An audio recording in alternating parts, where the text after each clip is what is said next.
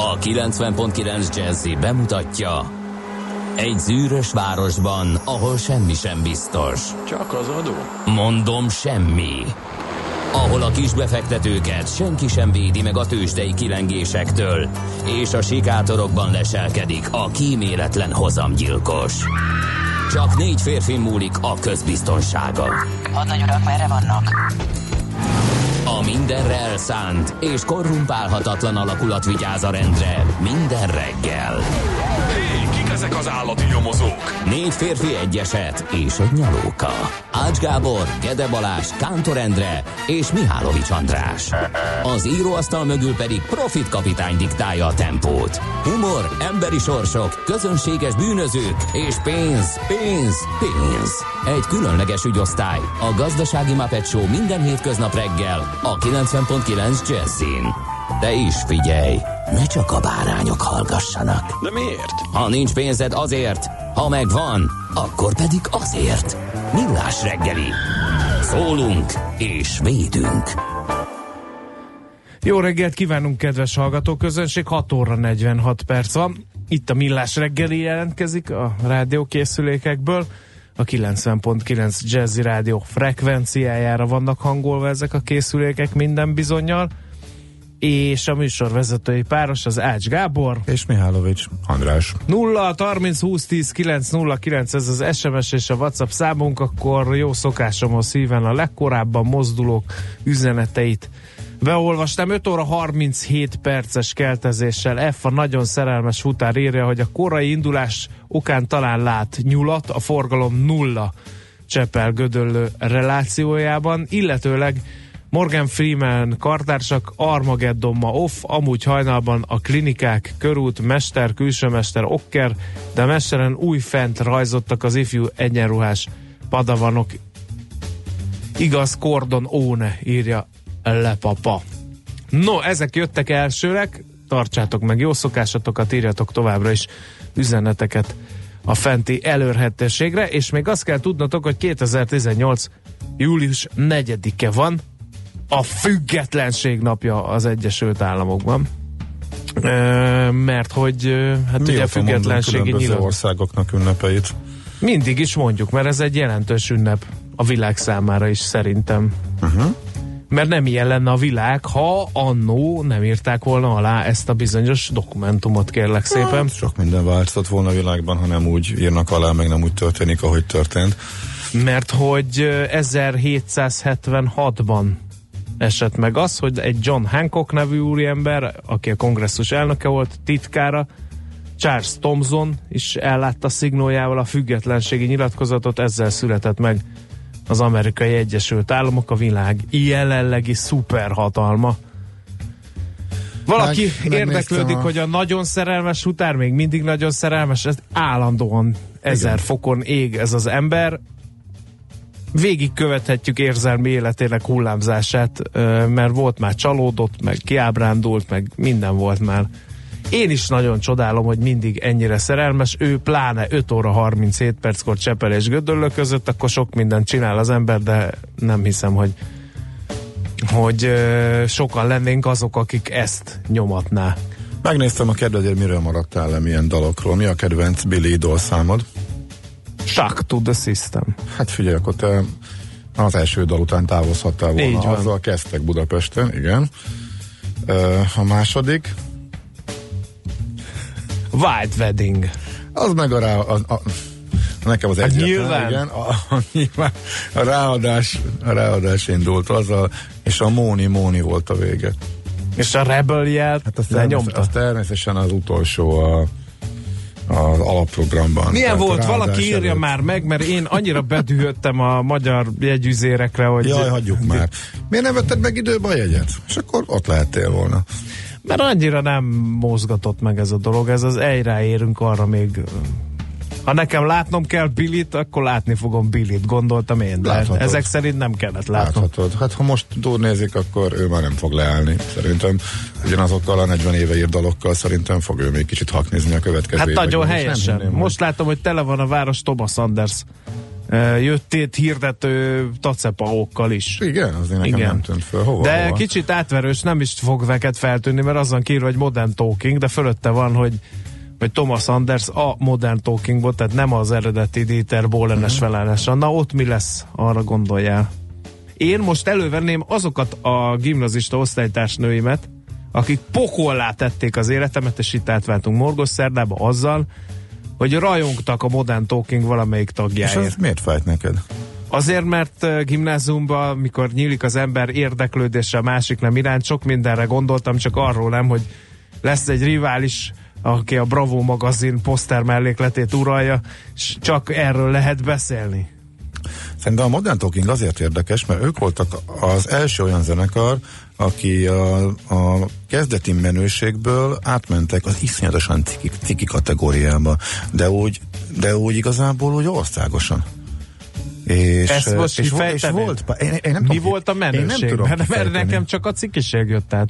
Szerintem... Amikor, Tehát répagatyába, meg figyelj, lobogó, meg ezek amikor, a... amikor ők indultak, akkor ők baromi népszerűek lettek, iszonyatosan nagy slágereket írtak, és, népszerű, és népszerűek voltak, és, és eltelt néhány év, és ezt nekem ez az élményem róluk átfordult, tehát e, az első időszakban nem volt ciki rajongani értük, voltak sokkal ciki zenekarok is, rádióban is sokat játszották őket, és utána a rádióból is kezdtek eltűnni, hát az akkori nyilván egyetlen rádióból, és abszolút ciki volt, tehát kiröhögték azt, aki Modern Talking rajongó volt. Ekkora váltásra és azóta meg előtte sem emlékszem egyetlen Hát most idézőjelben mondom, hogy zenekar kapcsán se nekem, ezért volt emlékezetes, amit ők nyújt. És látod, hogy visszajöttek, mert most már megint játszanak, és megint jönnek, de nyilván az a hát csak nosztalgia hullám. Kíváncsi vagyok, hogy még a Nórával van. együtt van, mert ugyanezek a hölgyek, akiket az imént ostoroztam verbálisan, ezek teljes gyászba voltak, hogy a, a szép fiú, a Thomas Anders egy Dora feliratot hordott nyakláncon, a nyakába azért, hogy jelezze a hölgy a rajongóknak, hogy az ő szíve már másé. És ezek a hölgyek, akiket nem győzök kostorozni verbálisan, ezek erre fittyet hánytak, és azon elmélkedtek a nagy szünetben, a Bravo magazint lapozgatva, hogy ez a Nóra milyen csúnya, mert hogy időnként ez mindig minden sztárnak Igen. a föltűnő barátnőjénél így volt, akkor is, ha éppen szupermodellekről volt szó, tehát eh, a női lélek az így működik. Igen. Um, morgás. Hát most nem morogtunk a modet. Nekem például ez egy komoly, komoly szebb Akkor nekem a pubertáskori nekem egy sokkal komolyabb morgásom van. Rémidegesítő. Olyan sokszor dicsértük úgymond az Aldit meg a Lidlit abból a szempontból, hogy nagyon profi megoldják ezt a ne kelljen várakozni dolgot, hogy mintha valami, ez mintha valami a mesterséges... Az a... Hamarosan megnyitjuk. Ez? Ez, ez, ez, Komolyan, de mintha valami mesterséges intelligencia vezérelné. És Beszólnak rádión egymásnak, én megfigyeltem. Igen, és van ilyen, mindegyik, van ilyen walkie és vagy ezzel, vagy akik kimpakolnak, és látják, hogy már nem tudnak pakolni a, a sorban állóktól, vagy ők szólnak be, de vagy a pénztáros megnyom egy gombot. De ki irányítja az Megnyom egy help gombot, és akkor valaki abba hagyja a teljes dobozok pakolását, és beül a pénztár. Hát azt nagyjából elbírom képzelni, hogy van egy sorrend, hogy mikor, mikor kinek kell beállni, de azért az se olyan egyszerű, de hogy ki irányítja az egész folyamatot, arra nem jöttem rá, de az, hogy flottul működik, szerintem az, az egyértelmű. De annyira szeretnék már sorba állni, és nem azért, hogy idegeskedhessek, hanem hogy elmondjam, hogy Lássak olyat, hogy nem működik ez a rendszer, de az biztos, hogyha működik. vannak előtted hárman, és beállsz, akkor nyílik egy új pénztár, és ezt tudják tartani és csinálni, és ez tök jó. Meg általában a termékek minőségével sincs uh, nagy probléma, vannak jobbak, meg rosszabbak. Most végre beleszaladtam egy olyanba, amit Fábri Mester is azért a Pocsékáruk fórumában annak idején nagy röhögések kísérletében mutathat, mutathatott volna be. A tejszínha, az Aldis tejszínhab spray, az harmadszor tréfel meg, és most jutottam odáig, hogy akkor nem mi egy, felrobban egy, egy a kezedbe, vagy mi? Nem, tudod, amikor elkezded inni, a, vagy elkezded nyomni mondjuk a kávéhoz, a háromnegyedig van még a, a palack, és már nem jön belőle, mert elfogy belőle a szufla. És elkezd így lassan kimászni, aztán prüszkölni, és oda rémidegesítő, mikor ott van benne a cucc, hát az hasonló érzés, mint amikor a 80-as években a klasszikusan a Pepsi kupakot nem tudtad lecsavarni az Istennek se, tehát nem volt olyan szerszám. Az a fém, igen, fém Pepsi kupak, jaj, de szép idők volt. Na ez is hasonló, amikor ott van előtted benne, megvetted, és nem tudod kinyerni belőle a cuccot, mert hogy az nem hajlandó megmozdulni, és valami elfogy belőle, és pont nem erre számít az ezeknél a cégeknél, mert profi, iszonyatosan rossz, tehát bődületes, no sikerült eljutni odáig, hogy azt soha többet itt nem, nem érdemes eh, megvenni. A furcsa, hogy erre nem figyelnek oda egy, egyébként. Na, szóval természetesen ez is egy nagy apróság volt csak. Eh, csak olyan jó ezeket is kimondani, mert úgy általában pozitív. A Pocsékáruk fórum az Déri János volt, Fábri az a Design Centeres.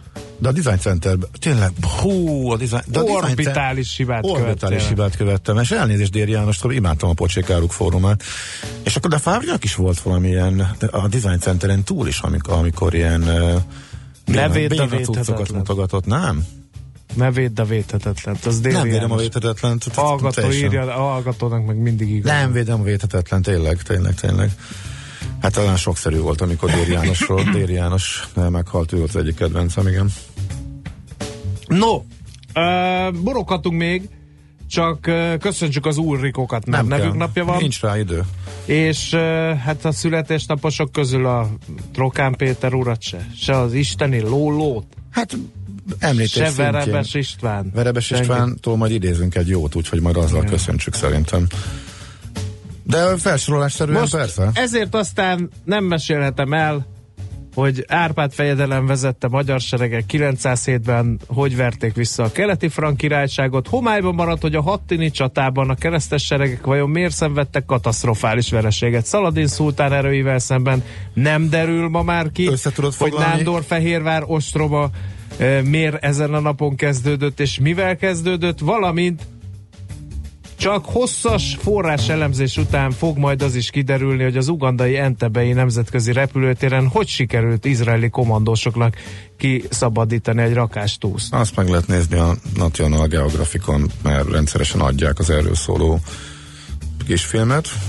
Mm, melyik, melyiket szeretnéd egy percben összefoglalni? És akkor föltenném a kérdést. Bármelyiket, ki, ki bármelyik csatát össze lehet, bármelyik csatát össze lehet foglalni egy percben. Fél Jöttek a keleti na. frankok, Igen. bele, a, megijedtek a magyarok, hadba szólították a fegyverbíró férfi embereket, a két sereg csatázott Pozsonynál, és a hadi szerencse úgy fordult, hogy mi nyertünk. Hát, hát ebbe Van még kérdés? Hát igen, tehát miért? Hát, hát, hát azt az, hogy hadi szerencse úgy fordult, az egy kamu. Tehát mi történt, nem. ki döntött, mi volt az, Ez az csak esemény, az, mi volt egyszer a taktikai elem, egyszer beszélgessünk miatt... a hadi szerencséről, amely a legjobban megtervezett és kivitelezett hadműveleteket is lehetetlenné teszi.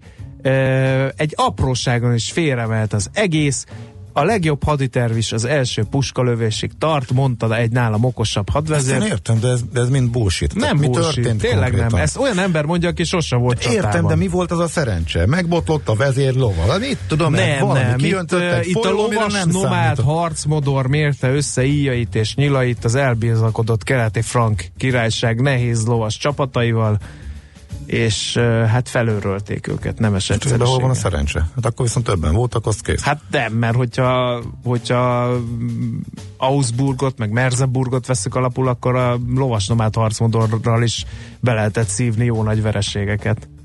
Nem értem, hogy akkor mi volt itt, vagy mitől fordult meg hirtelen, mitől működött. Nem, ez nem, nem, nem, nem. Itt, ez, ez a, a csata, ez azért jelentős, Gábor, mert, mert hogy a keleti frank királyság, ez frank érdekszféra volt abban az időben a Kárpát-medence, és jöttek visszafoglalni a saját földjeiket, és akkor beleütköztek a honfoglaló magyarokba, és ha mi, nem mi nyerünk, akkor most nem lenne Hungária, meg nem beszélnénk honfoglalásról. Állítólag mert hosszú évszázadokig utána nem jöttek ide. De jelentőségét értem, Ez mi volt az az apróság, vagy az a fontos, ami megfordította Nincs apróság, a mondom, eh, nem voltak felkészülve a hm, lovasnomát harcmodorra. Nyílzápor, elfutunk, megint mikor üldöznek, visszamegyünk, megint megsorozzuk őket, megint ja, eltűnünk. Na, okay. Ilyenek. Meg, ja. nem, meg megosztották az erőiket. De Például akkor ez az nem is egy... kérdése volt.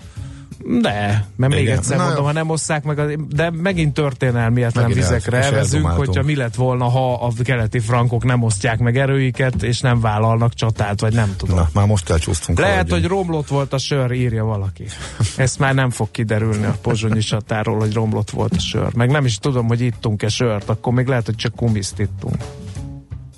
Hát. Na, nézzük, mi volt a tőzsdén a zene után.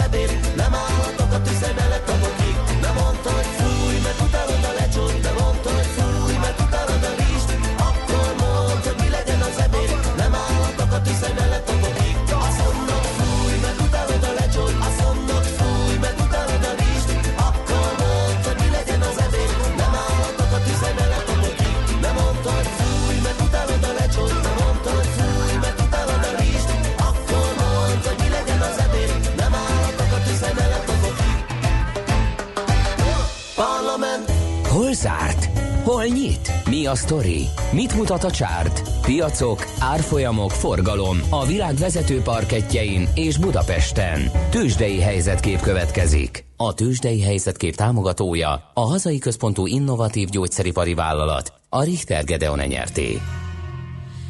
9 os plusz ezzel fejezte be a napot a Budapesti értéktős, de 36.204 ponton fejezte be a kereskedést. A Bux csak egy esett a vezető papírok közül, az a Telekom volt egy forintot olcsó, bodva 400 forinton zárt, OTP 10.230 forinton fejezte be a kereskedést, az 9% os plusz, de nála is jobban teljesített a MOL, amely 2750 forinton zárva 1,7% os emelkedést tudhatott magáénak fél százalékot nőtt a Richter értéke 5110 forintig, Azt mondta Gábor siessek, úgyhogy a kisebb papírok közül csak a Waberers 2,1%-os pluszát, meg az FHB 2,5%-át mondanám el. Jó, én is jöttek Amerikában. Hát egy ronda nap volt.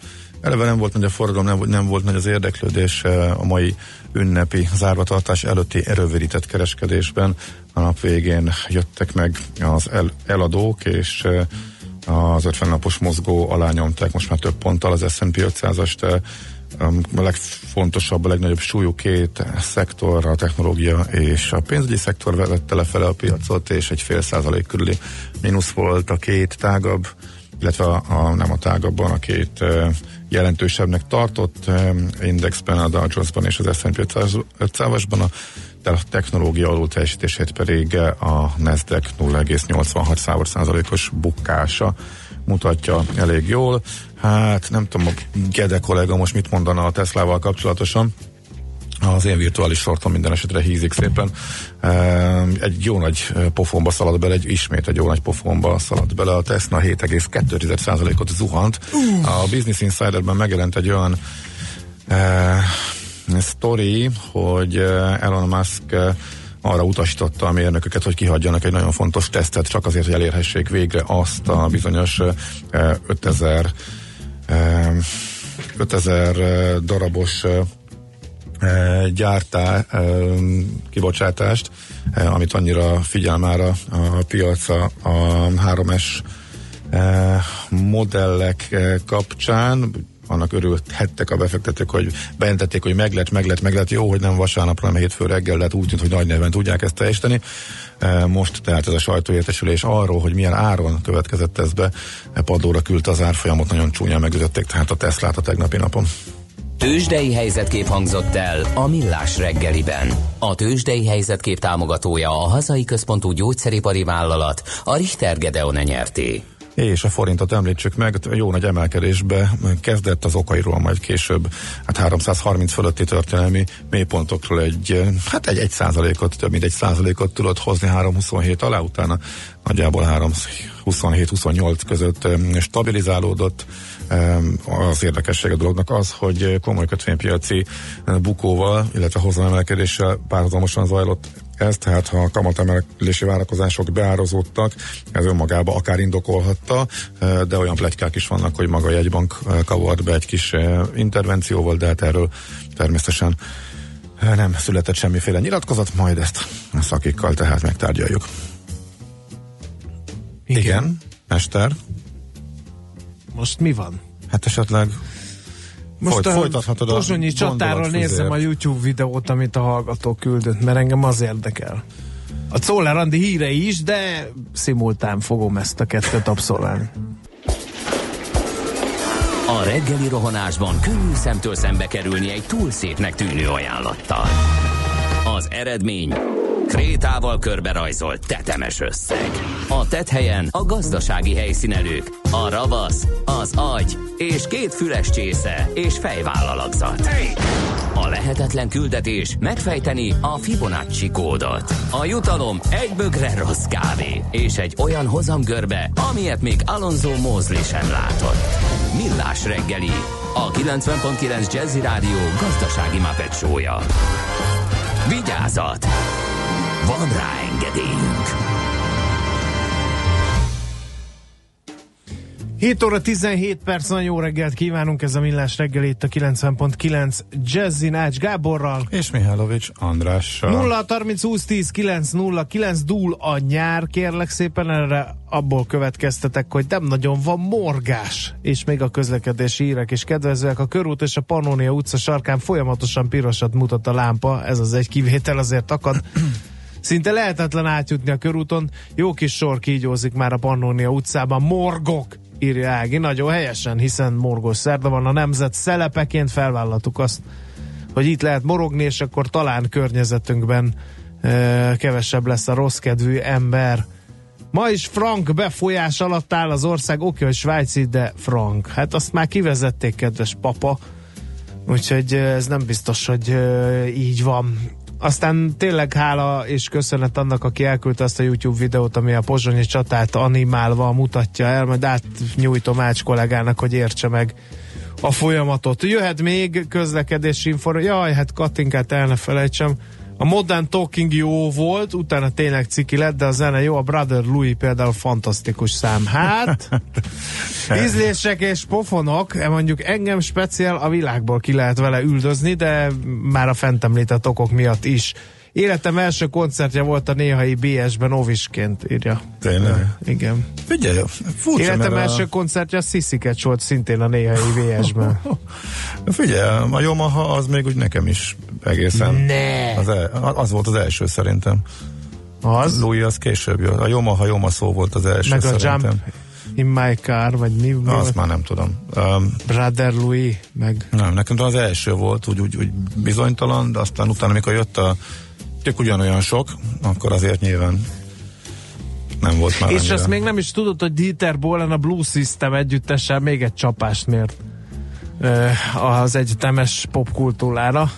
Blue System? Igen, Biztos ez, ez volt, az, az, amikor összevesztek Tomasszal, akkor csinált egy ilyet, hogy Így Blue hívták, System. Igen. igen.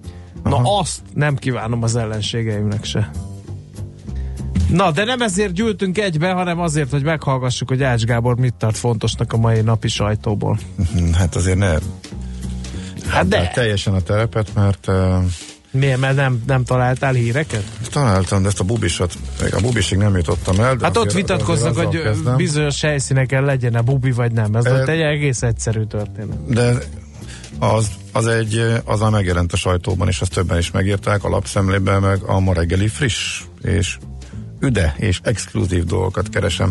Mindenesetre a világgazdaság ilyen célral próbált egy kicsit e, bubizni, tavasztól őszig. Fú, azért a, hogy mondjam, óriási meglepetéseket tartogat ma is a világgazdaság. Ugye, azért, né- például ez a mondat, tavasztól őszig népszerű közlekedési forma a Molbubi közbringa rendszer. Szóval az, hogy többen bringáznak a metró felújítás alatt, és hogy többen bringáznak nyáron, mint télen, hát igen. Mindenesetre megkérdezték és kinyertek egy csomó számot, tehát ezt el lehet mondani, jegy és bérlet eladások. Hát azért a 24 e, ezer jegyből 24.111 e, és ez a, ez a MOL bubi bérlet 5519, 5400 20, hát lényegében szinten maradt, sőt egy picit csökkent is uh, egy év után. Ú, azért ez nem annyira jó teljesítmény. Aztán, uh, szóval erről van egy cikk, uh, a vezetőanyag az a forint gyengülés, illetve nem a gyengülés, hanem az erősödés. A gyengülés is volt az néhány nappal korábban, most a hirtelen uh, visszapattanás. De ezeket az evidenciákat ne olvasd már fel, mert közben az m azt olvasom, hogy a Fradi működtetéséhez naponta több mint 13,5 millió forint, a videótonéhez pedig 10,7 millió forint szükséges, amivel igencsak kiemelkednek a mezőnyből. A harmadik helyen a Puskás Akadémia áll, az eldöcög napi 6,2 millió forintból. Oké. Okay. Én azt próbáltam, hogy hát ha van, van-e valami újdonság az okok eh, között. És az m még azt is megnézné, hogy mi van, akkor, ha váratlanul ellapodnának a, a források. Ö, Egy anyagi apokalipszis esetén az NB1 lehúzná a rolót, az M4 számításai szerint 5 klub három hónapot sem tudna túlélni, a legrosszabb helyben például a szombathelyi csapat van, ugyanis a haladás a többiekhez képest alacsony 3,4 milliós napi működési költségét mindössze 10 napig tudná fedezni likvid eszközeiből. Na ezt add össze. Oké. Okay. Majd szólj, ha Oké. okay. befejezted, mert nem akarom, Befejeztem. hogy ismét újra egymás tavába vágjunk. Um, elemzők nyilatkoznak, meg a tegnapi történések, meg a kamat emelkedés uh, van benne igazából, azon kívül olyan túl sok minden uh, nincsen. Népszavában egy érdekes becsempészett törvénymódosításról, illetve annak kapcsán született meg a vezető anyag. A kormány lényegében bárkit kinevezhetne az állami társaságok eh, tulajdonosi gyak, joggyakorlójának. Ez derül ki egy a Nemzeti Ménes Birtok és Tangazdaságról szóló törvénymódosítás mellé csempészet. Szokás szerint egyéni képviselő indítványként benyújtott Fideszes javaslatból. Az állami cégek tulajdonosi jogait a jelenlegi szabályok szerint leginkább a Magyar Nemzeti Vagyonkezelő ZRT gyakorolja. Van egy 2011-es törvény, eh, amely a nemzeti vagyonról szóló törvény, amely ezt kibővítette.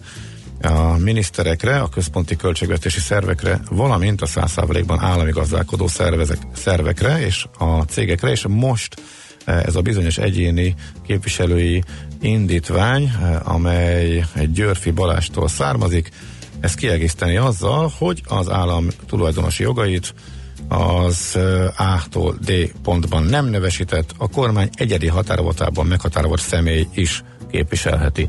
Magyarul bárki. Na, hát de most te, hát át, ha téged is megbíznak a nemzeti mélyes Erre vágyom.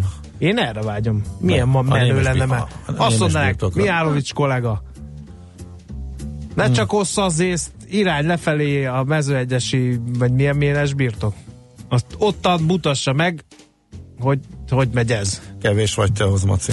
Én is ezt érzem. Kevés. De nem értem, so, nem, tudom, nem tudom megfejteni, hogy meddig kell még várnom egy ilyen nem lehetőségre az élettől. Várnod kell kicsit teperni, meg Hogy élennék a nemzeti ménes birtok, érted? Egyből Vár... fel, felavatnám a melszobromat a parkban, biztos. Uh-huh.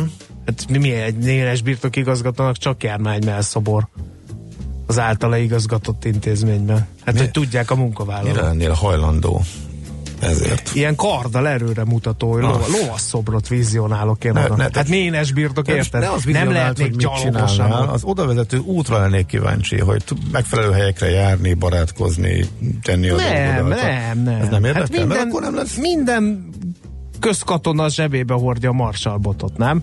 Én így szocializálódtam. Bármi lehet belőled is például, lehet a Nemzeti űrügynökség igazgatója Aha. is. Jó. Vagy a Nemzeti Légitársaság első embere. Uh-huh. Érted? Értem. Na, haladjunk!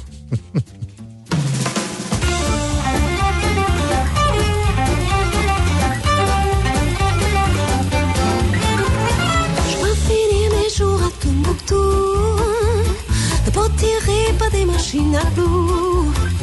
Moi je veux être hyper, triplement fripé Triple comme triplette belle ville. Je peux finir ma vie à Acapulco, dans cette horaire avec des gigolos. Moi je vous ai tordu, triplement tordu, balancez comme triplette belle ville.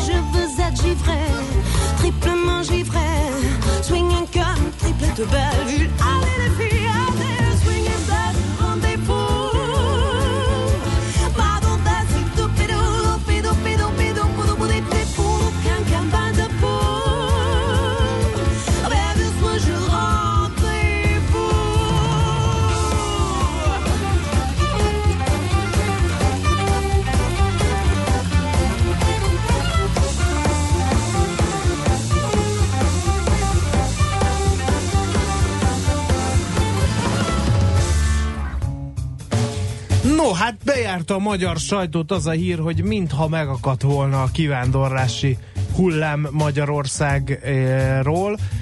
Felhívtuk ezügyben a felmérés készítőit, ami alapot adott ehhez a megállapításhoz. Varga Balázson a vonal túlsó végén a Profession.hu marketing igazgatója. Jó reggelt kívánunk! Jó reggelt kívánok!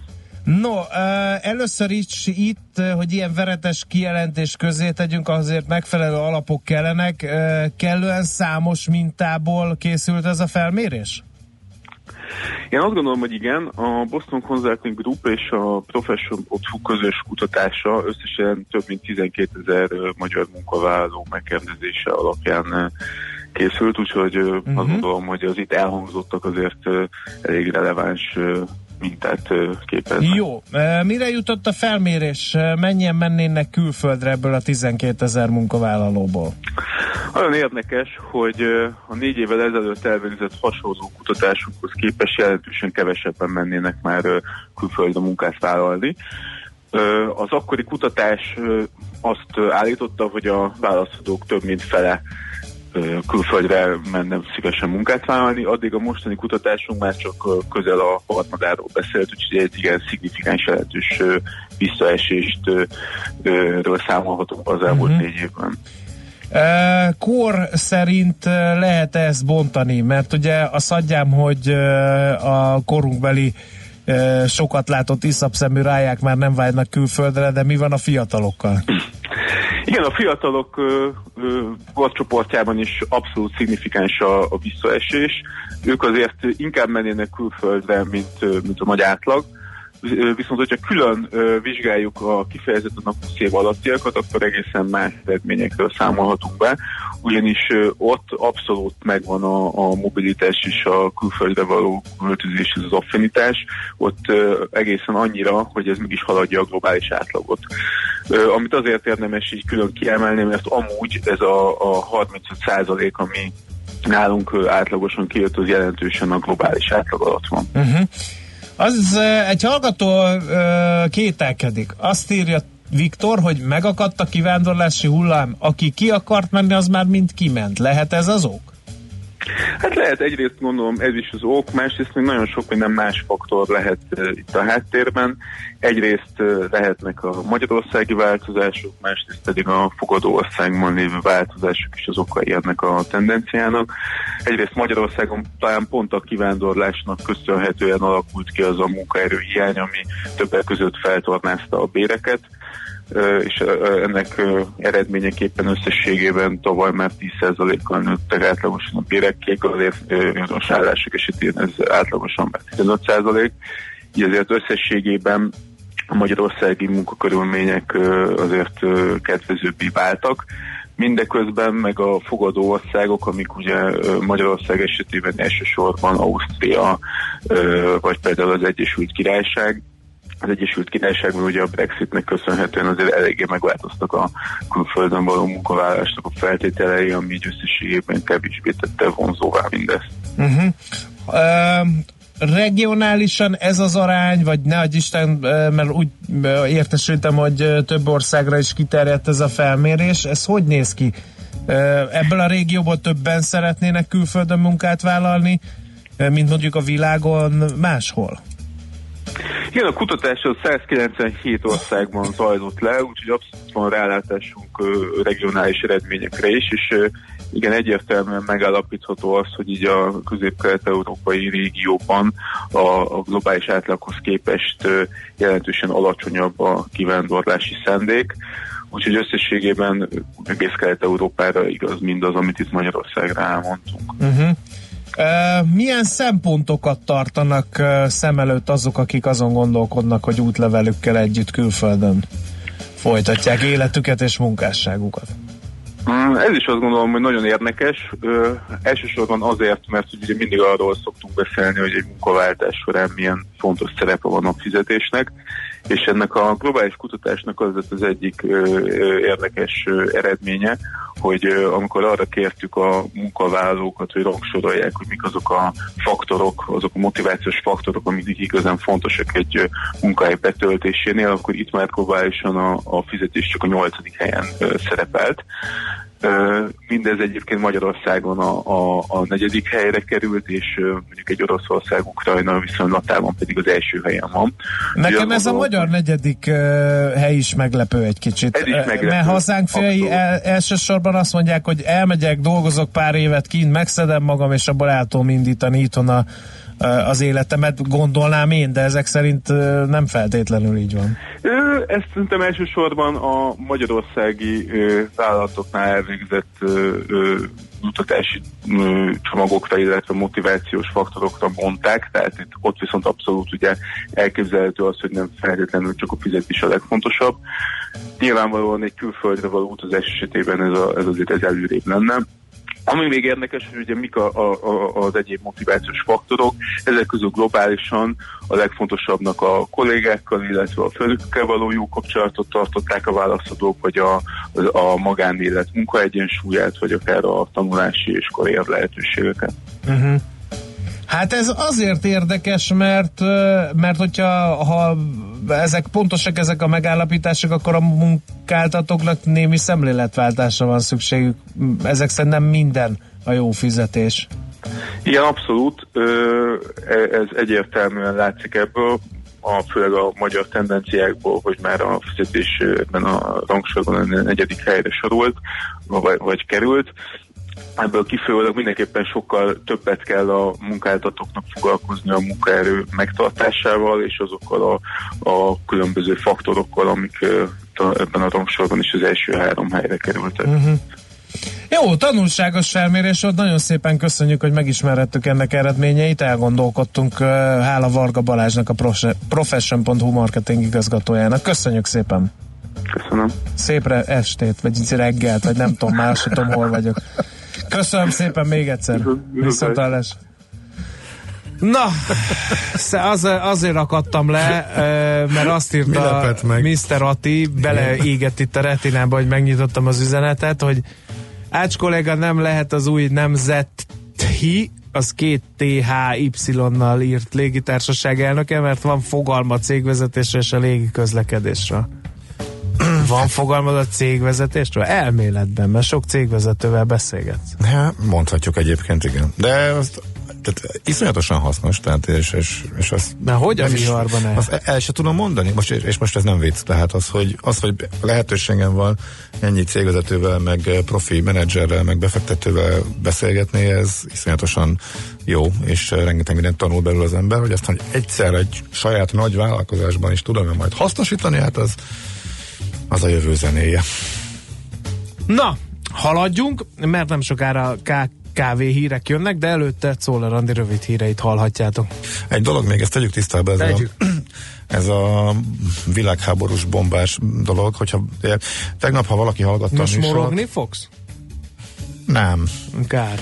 Most mondhatnám, hogy valaki nagyon elrontotta, de ezen talán nem érdemes, mert tényleg, ha távolról nézzük, tehát mi a fölmerül a hallgatókban, hogy mégis mi történt, ha itt tegnap reggel héttől fél tízig az ment a hírekben, hogy óriási káosz, hatalmas lezárások az Erzsébet híd környékén, mert kiemelik ezt a világháborús bombát, aztán meg nem lett semmi, és kijött, hogy mégsem, és kiderült, hogy meg se találták, tehát lementek, és nem, nem lett meg.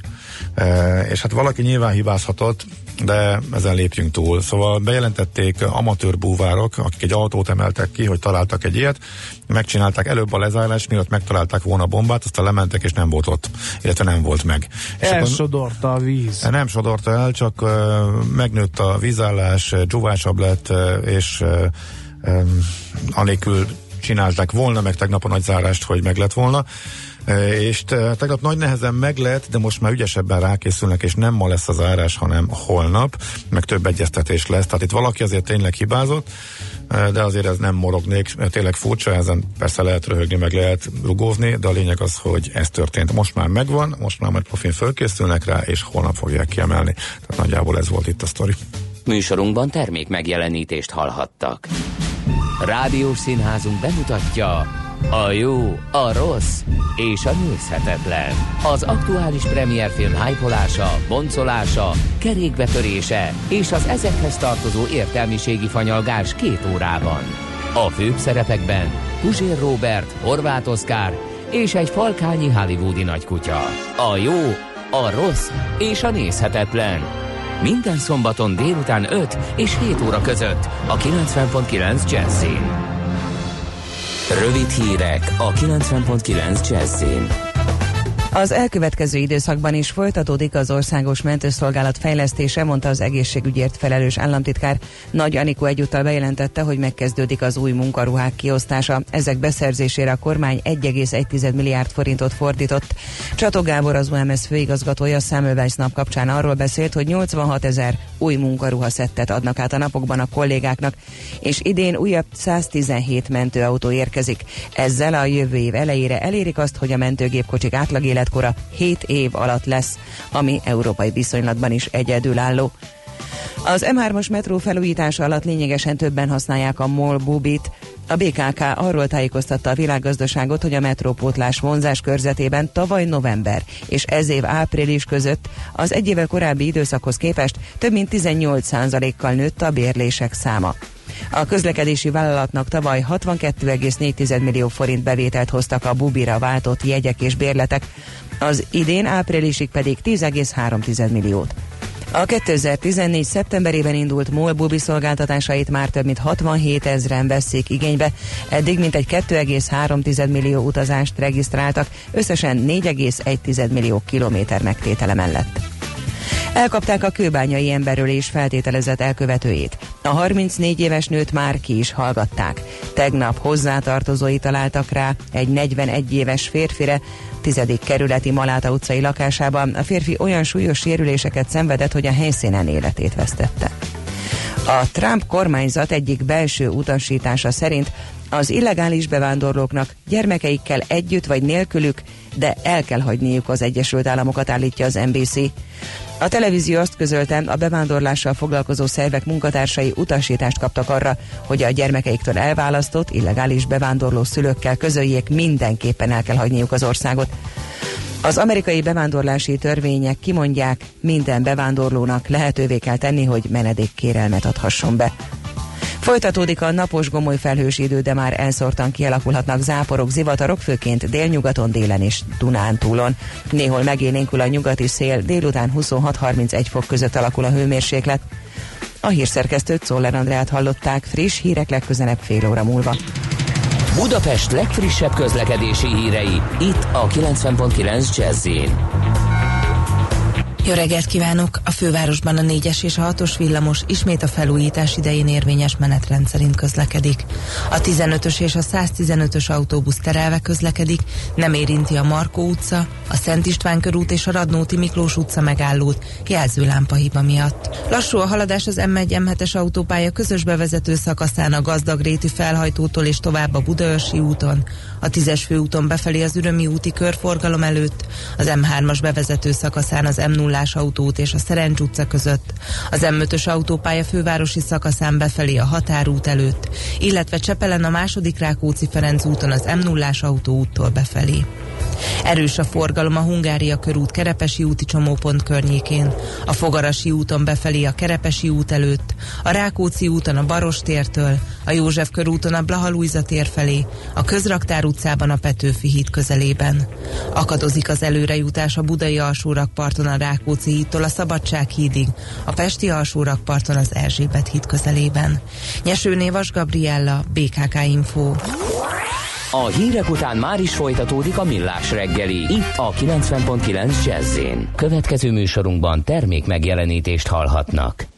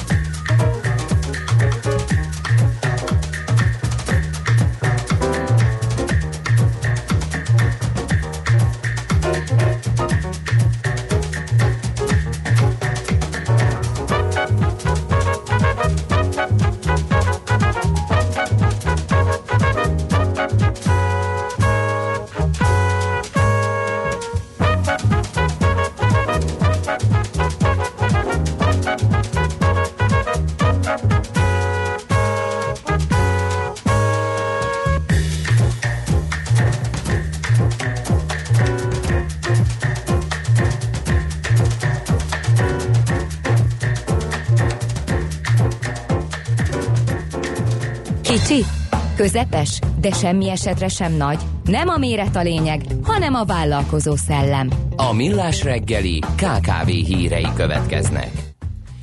Na kérem szépen, egy, egy érdekes gazdaság filozófiai jellemzés jelent meg a Hétfa Kutatóintézet tollából, ugyanis ők úgy látják, hogy a vállalkozó Magyarországot úgy lehetne megerősíteni, ha szakítanánk azzal az elvel, hogy a vállalkozásokat azért kell megerősíteni, hogy növekedjen a GDP. Szerintük a kisvállalkozásoknak a célja nem ez, hanem egy jobb működés és szerkezetű gazdaság, illetve egy jobban működő társadalom kialakítása lehet. Ezért ezeket a célokat kell egy kicsit átgondolni, tehát nem a gazdasági teljesítményüket kell javítani, mert hogy a kisvállalkozó nem csak azért fontos, írják ők, amit a gazdaságért tesz, hanem azért, amit a mindennapok formálójaként csinál. Olyan kenyeret süt, amit a nagy üzem nem tud, olyan helyen indít üzemet, ahova egy multinak eszébe se jutna betelepülni, olyat próbál ki, amit rajta kívül nem hisz senki, máshogy bánik az embereivel, máshogy, máshogy gondolkozik a jövőről, mint egy gyári menedzser. A vállalkozásokra fókuszáló politikák tehát akkor sikeresek, írja a hétfa, kutatása, amikor ezekre a nem gazdasági szempontokra építenek, és ezeket erősítik. Például legyen minőségi gasztronómia, vagy olyan vállalkozások működjenek, amelyek a szegény települések képzetlen embereinek is adnak munkát, és ha ezeket megnézzük, akkor annak meg lesz a gazdasági hozama is, de olyan beavatkozási pontokat kell azonosítani, amelyektől komoly áttételes hatás van. Na ez nem könnyű, ez biztos.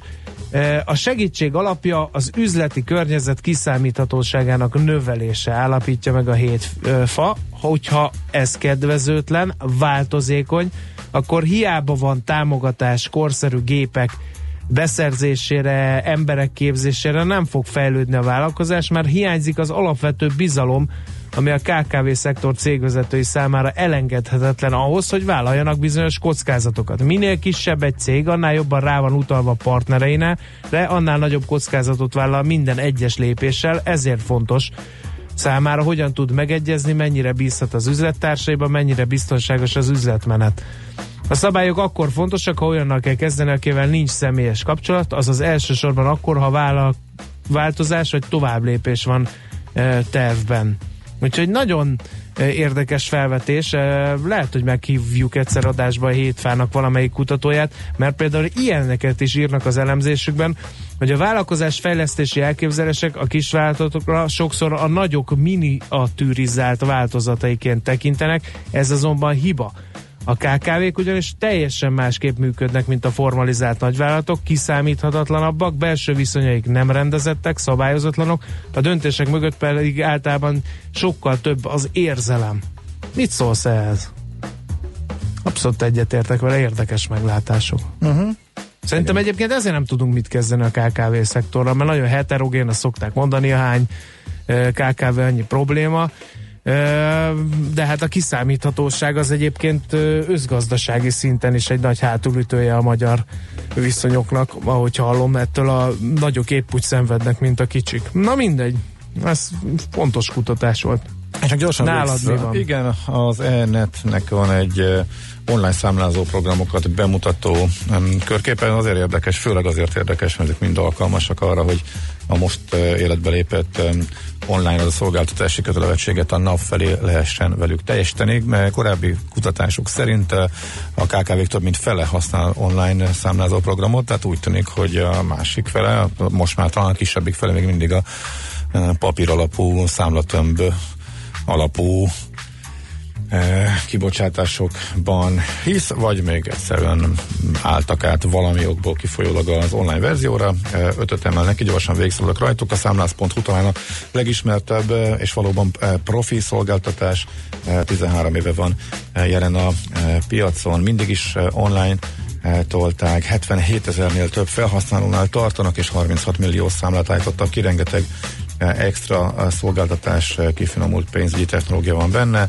A Billingo az fiatalos trendy dizájnnal hódít, azt írják, 20 ezer ügyfele van elsősorban KKV-k, fiatalos, lendületes vállalkozások, startupok, egy technológiai fejlesztő cég áll e, mögöttük, e, a Salnas.hu-nál is, és a Bilingónál is, illetve az összesnél, ha jól látom, vannak ingyenes e, alapprogramok, a komolyabbakért kell csak fizetni. A Kulcs Soft tőzsdei cég, az ő régi szolgáltatásuk a BizExpert, őket is érdemes megemlíteni ez 2018 március indítású, tehát a Kulcsoft már majdnem 30 év működik, és a BizExpert az, ami most indult, és néhány hónap alatt 7000 ügyfélig jutottak. A Billzone 2010-ben elsőként nyújtott úgy elektronikus számlakiállítási lehetőséget, hogy az ügyfélnek nem kellett elektronikus aláírást vásárolnia. Ez is tehát egy régóta működő program, és az e-biz, velük is beszélgettünk már, az OTP áll mögötte, a digitális pénzügyi asszisztens szolgáltatás, ez tavaly március óta van, e, jelen és itt is elég sok többlet e, funkció van, úgyhogy őket e, volt érdemes kiemelni.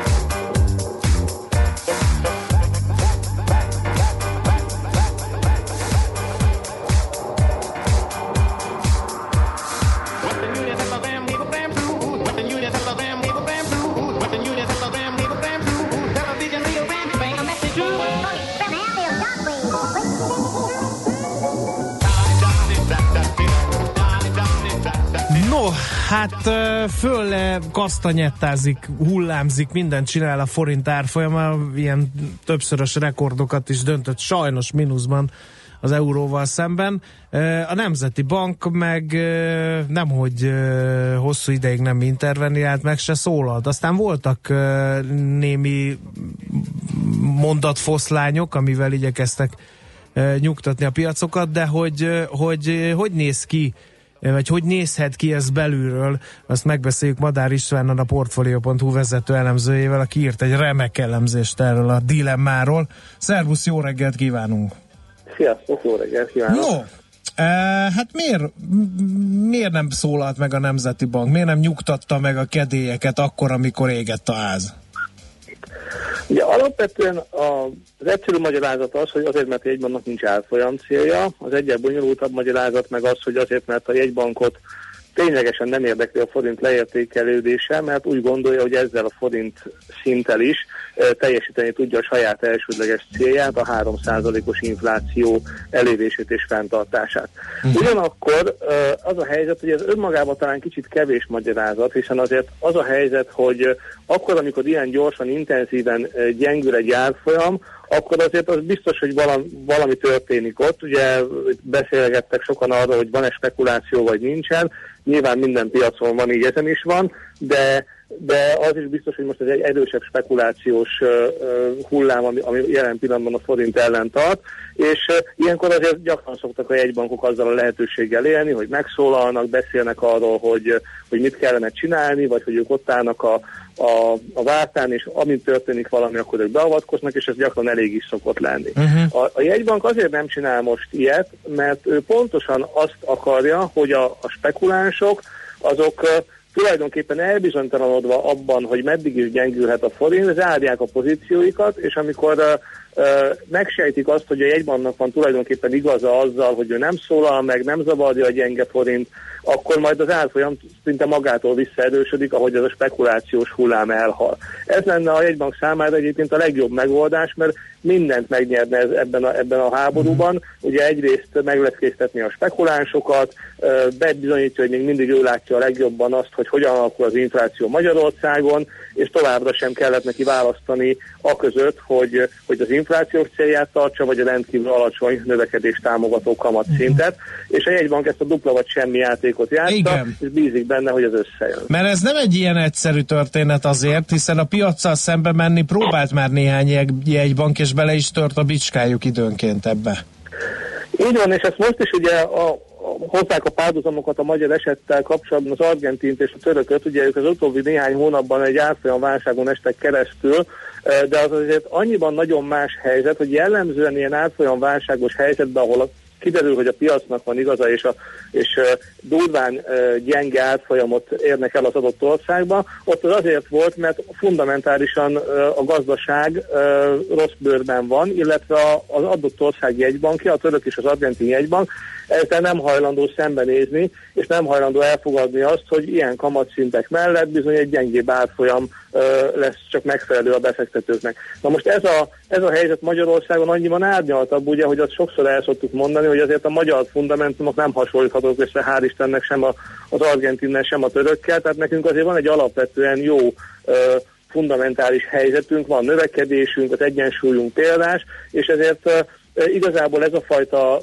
mostani spekuláció kizárólag egyetlen egy dologra irányul, arra, hogy a megváltozott nemzetközi környezetben még ezen példás makrogazdasági helyzet ellenére is azért nem a mínusz százalékos betéti kamat, egynapos betéti kamatot és nem a, a, a nullára húzott rövid lejáratú kamatokat kell tartani, mert hogy ez, ez azért mégis egy, egy ilyen kockázati prémium sokkal sújtott felfedekvő régióban azért még akkor is kevés, ha egyébként nagyon jól állunk. Uh-huh. És ezt a ezt a, az állapot, e, e, ezen Zari tulajdonképpen a vita, hogy ez kevés vagy nem kevés. Igen. Úgy tűnik, hogy a piac számára kevés, itt folyamatosan gyengül a forint, ugyanakkor, ugyanakkor nyilván ezt a gyengülést, mint említettem, részben azért spekulatív tényezők hajtják, és hát itt megy ez a harc, hogy, hogy a jegybank ezzel a csöndes kivárásával tulajdonképpen meg tudja törni a, a spekulánsok önbizalmát, és vissza tud térni a, a forint esetleg egy erősebb szintre. Egy kicsit azért néha megremegett ez a bizonyos kéz a kormányon, nem? Ugye két autó száguldott itt egymással szembe, mert azért voltak, voltak nyilatkozatok, azért csak megszólalt a jegybank, sőt ugye a Varga Mihály is épp tegnap. Igen, igen, voltak megszólások, valószínűleg egyiken másikon azért fogták a fejüket a jegybankban. Ugye már a, a kamatdöntés előtt is voltak olyan monetáris tanácsos megszólások, amelyeket nem tartották annyira szerencsésnek. Aztán utána, amikor mindenki számára világossá vált, hogy mi ez a játék, és a jegybank hogy játszott, azután volt tulajdonképpen két, két jegybanki megszólás, mind a kettő tanulságos volt. Az egyiket ugye a jegybank azért hozta, mert Kovács Zoltán kormányszövő elkezdett arról beszélni, hogy itt spekuláció folyik a forint ellen.